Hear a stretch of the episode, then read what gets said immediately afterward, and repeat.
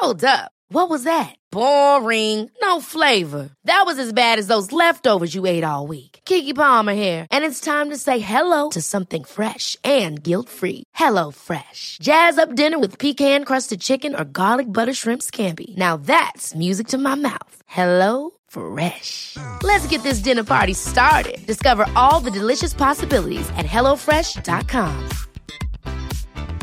Mom deserves the best, and there's no better place to shop for Mother's Day than Whole Foods Market. They're your destination for unbeatable savings. From premium gifts to show-stopping flowers and irresistible desserts, start by saving thirty-three percent with Prime on all body care and candles. Then get a fifteen-stem bunch of tulips for just nine ninety-nine each with Prime. Round out Mom's menu with festive rosé, irresistible berry chantilly cake, and more special treats. Come celebrate Mother's Day at Whole Foods Market. This is the podcast for the journal Neuropsychopharmacology. I'm Cynthia Graber. Star-shaped cells called astrocytes are the most abundant cells to be found in the human brain. In the past, they'd been thought to play a supporting role to neurons, such as providing metabolic support, but recently they're also emerging as stars of information processing. They can respond to neurotransmitters and release neuroactive substances that then affect synaptic transmission and plasticity. So we specifically wanted to look at the role astrocytes play in brain reward signaling, and dopamine is one of the major neurotransmitters involved in reward signaling of the brain. So that's why we decided to focus on astrocytes and dopamine. Michelle Corkrum is a child neurology resident at Columbia University and is one of the authors of a recent review paper on the links between astrocytes and dopamine signaling published in the journal Neuropsychopharmacology. The review looks back at the history of research in this field going back decades. What we found was that, indeed, astrocytes do express dopamine receptors, and they express dopamine receptors throughout the entire brain. And these are both D one-like receptors and D two-like receptors. And in addition to expressing dopamine receptors, they do have functional changes in response to dopamine, including increases in calcium signaling. What are D one and D two-like receptors? Yes. So for dopamine signaling, um, dopamine acts in the brain either through D one-like receptors or D two-like receptors. And so traditionally what's thought is that D one-like receptors aid in um, activation, and D two-like receptors, in the most basic sense, aid in inhibitory signaling. So what happens when dopamine locks into these receptors? In response to dopamine, there are increases in intracellular calcium in the astrocytes. And this increase in calcium in the astrocytes is associated with the release of neuroactive substances such as A T P, GABA, glutamate to modulate neuronal activity. Does this lead to any functional understanding of the brain? What are the implications of this? Absolutely. Uh, so essentially, what we found is that specifically in the nucleus accumbens, which is one of the major reward centers of the brain, uh, dopamine can act on astrocytes to have this increase in intracellular calcium. And then what we specifically found in our group is that astrocytes release A T P adenosine to then depress neuronal activity in the nucleus accumbens. And in terms of behavioral output of this system, we also found that the decrease in astrocyte calcium signaling is associated with decreased um, effects of amphetamine-induced psychostimulant effects in our preclinical model. Does this mean the mice are calmer? So yeah, so essentially one interesting thing about amphetamine is that it is a psychostimulant. So when you give it to mice or even humans, um, there is an increase in their activity, increase in their behavior. In our preclinical model, they move around a lot more. And when we have mice that have decreased calcium signaling in astrocytes, when we expose them to amphetamine, they move around less compared to the wild-type mice that have normal levels of calcium. Are there other pathways through which astrocytes and dopamine interact, or is this the only one? There are multiple pathways in which astrocytes play a role in dopamine signaling and with diseases with disrupted dopamine signaling. So in the literature in the past, what they focused on were the structural and morphologic changes in astrocytes. So for example, in disease processes that have disrupted dopamine signaling, such as addiction and substance use disorders, astrocytes have increased levels of G FAP levels, which is essentially a structural marker for astrocytes. And what we wanted to do for this review was highlight the functional changes that astrocytes have in response to dopamine signaling. So that's why we focused on calcium signaling and then astrocyte neuron signaling as well. Um, what's really interesting is that with diseases with disrupted dopamine signaling, such as substance use disorders, there are dysregulation of other neurotransmitters such as glutamate. And astrocytes are one of the major cell types in the brain with glutamate transporters.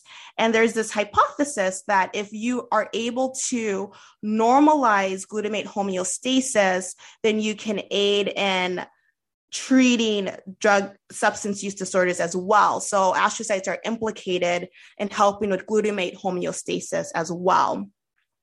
And what's also really interesting is that with diseases with disrupted dopamine signaling, such as substance use disorders, what researchers have found is that if you activate astrocytes, if you induce calcium signaling in astrocytes or in other ways activate astrocytes, you can decrease drug-seeking behavior.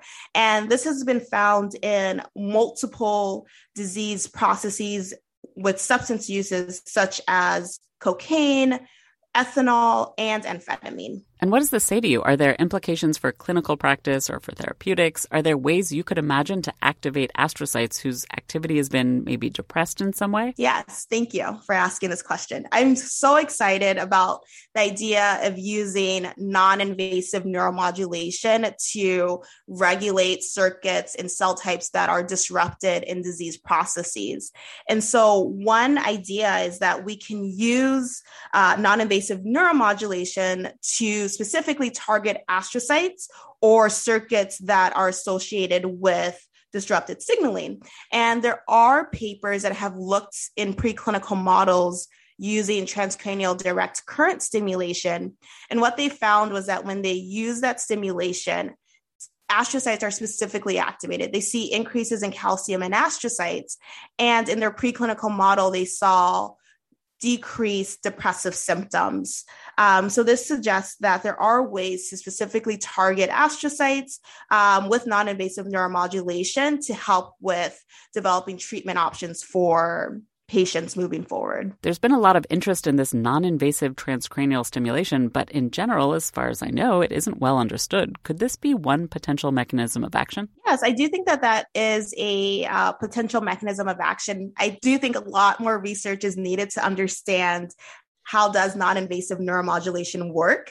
Um, for example, I do think that depending on your parameters that you're using, so are you using high frequency versus low frequency? How long are you stimulating the brain for? What region of the brain are you stimulating? I think all of those contribute to the output of the system and what results you'll see. So I'm really excited to continue work looking at non-invasive neuromodulation as a potential therapeutic for brain disorders. Did anything surprise you and your colleague when you were conducting this review? So I think one thing that surprised me was there is an abundance of research highlighting the role astrocytes play in dopamine signaling.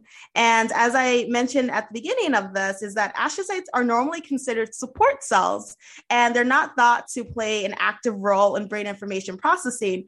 But there has been research for decades, half a century, showing that astrocytes express dopamine receptors. Astrocytes have increases in um, intracellular signaling events. Um, astrocytes have changes in functional uh, structural morphology in response to dopamine. And so one of my hopes for this review also is to Um, encourage the neuroscience community and the scientific community in general to um, consciously think about astrocytes when they're conducting research, because um, they do play a role in brain information processing. It sounds like you have specific lines that you're particularly excited about doing yourself, but after doing the survey, where do you think research in general needs to go next? Absolutely. So a lot of the research that I highlighted in the review was done um, in culture and then also in preclinical models with acute brain slices. And there were a few papers that also did in vivo work.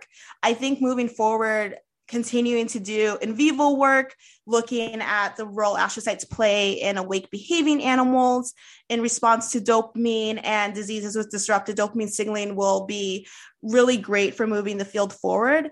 Additionally, it would be really interesting to look at how do astrocytes manifest plasticity. I think one of the really interesting things about the brain is that in response to signalings, they have changes in neuronal function that can be long-term plasticity, whether for neurons, it's long-term potentiation and long-term depression.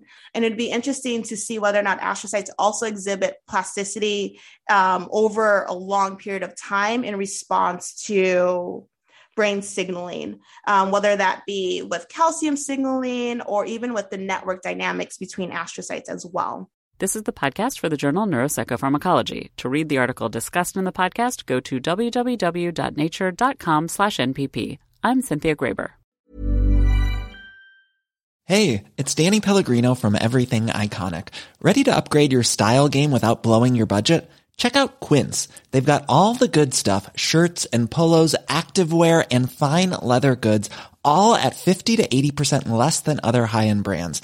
And the best part? They're all about safe, ethical, and responsible manufacturing. Get that luxury vibe without the luxury price tag. Hit up quince.com slash upgrade for free shipping and three sixty-five day returns on your next order. That's quince.com slash upgrade. Hold up. What was that? Boring. No flavor. That was as bad as those leftovers you ate all week. Keke Palmer here. And it's time to say hello to something fresh and guilt-free. HelloFresh. Jazz up dinner with pecan-crusted chicken or garlic butter shrimp scampi. Now that's music to my mouth. HelloFresh. Let's get this dinner party started. Discover all the delicious possibilities at hello fresh dot com. Mom deserves the best, and there's no better place to shop for Mother's Day than Whole Foods Market. They're your destination for unbeatable savings. From premium gifts to show-stopping flowers and irresistible desserts, start by saving thirty-three percent with Prime on all body care and candles. Then get a fifteen stem bunch of tulips for just nine ninety-nine each with Prime. Round out Mom's menu with festive rosé, irresistible berry chantilly cake, and more special treats. Come celebrate Mother's Day at Whole Foods Market.